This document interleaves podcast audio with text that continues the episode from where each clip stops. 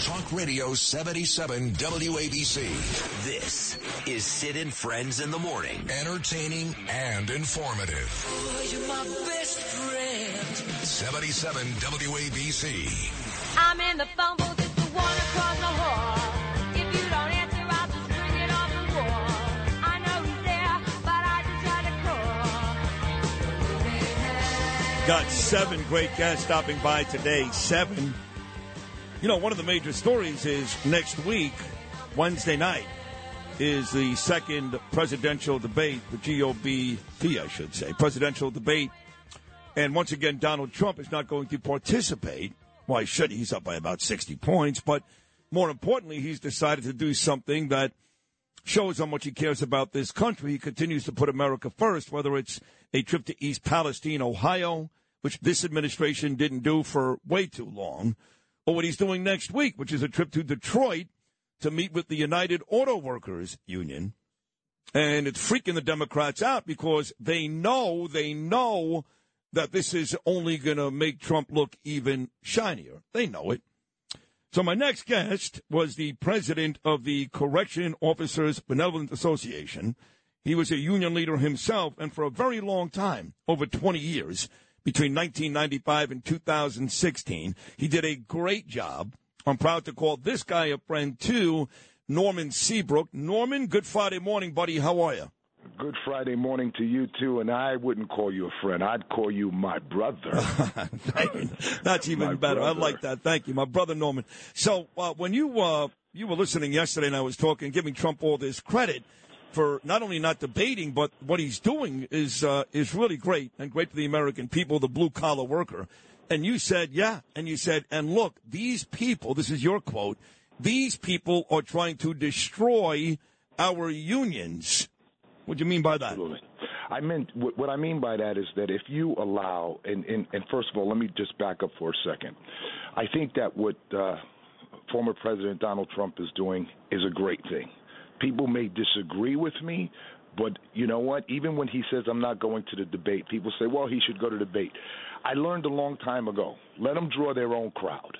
There's no sense in him going there and then 20,000 people showing up and then everybody thinks it's them that brought them. No, he brought them. So put that aside and say, okay, he's going to support the United uh, auto workers and, and, and their fight for justice and their fight for equality. And I think that that's very important because we have now, excuse me, uh, the governor of the state of New York, the mayor of the city of New York, and all of these individuals who are jockeying to say, you know what, let's just put a band aid on the problem that uh, New York City is facing and, and give them work papers and let them go to work and let them do what it is that they have to do. I think that's bullshit because at the end of the day, the bottom line to it is they're destroying unions.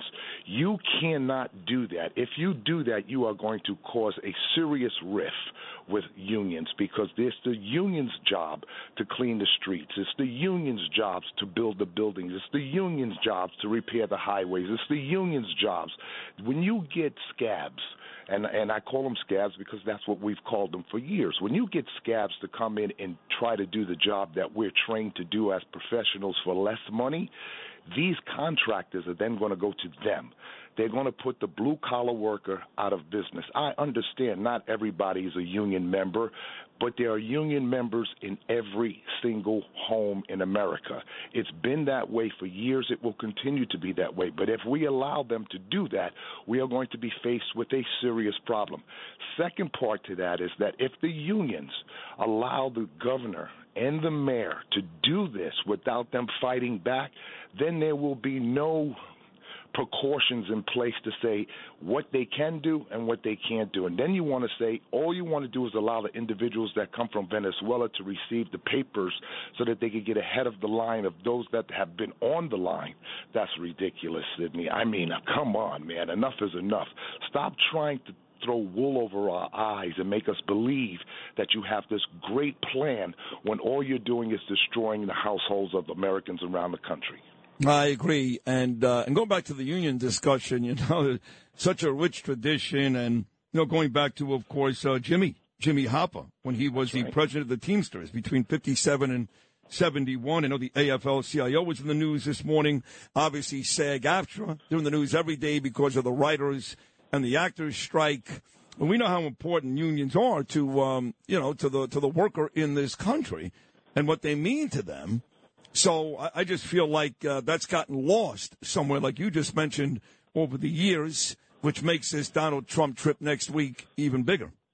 Absolutely, no question about that. And I think that what's going to happen is that people are finally going to realize that, irrespective of what you think personally of this man, the bottom line to it is what's in your wallet. That's the bottom line. Union members have been able to have benefits have been able to have medical, dental, optical, all of these things that have been negotiated for years. And that's going to be taken away silently and quietly because no one is looking at the bigger picture. It's time to think outside the box and say to yourself, okay, you want to do this? No, there must be some restrictions on what you can do and what you cannot do, where you can work and where you can't work for example, you can't have Mr. JC, Mr. John Catsimatidis say, okay, uh, I want to build this building. Years ago, Mr. Catsimatidis may have said, okay, no problem. You could build any buildings you want. But now that we have laws in place on unions and, and prevailing wages and everything else, he definitely says, okay, let me take a look at what this is and then do a contract like that.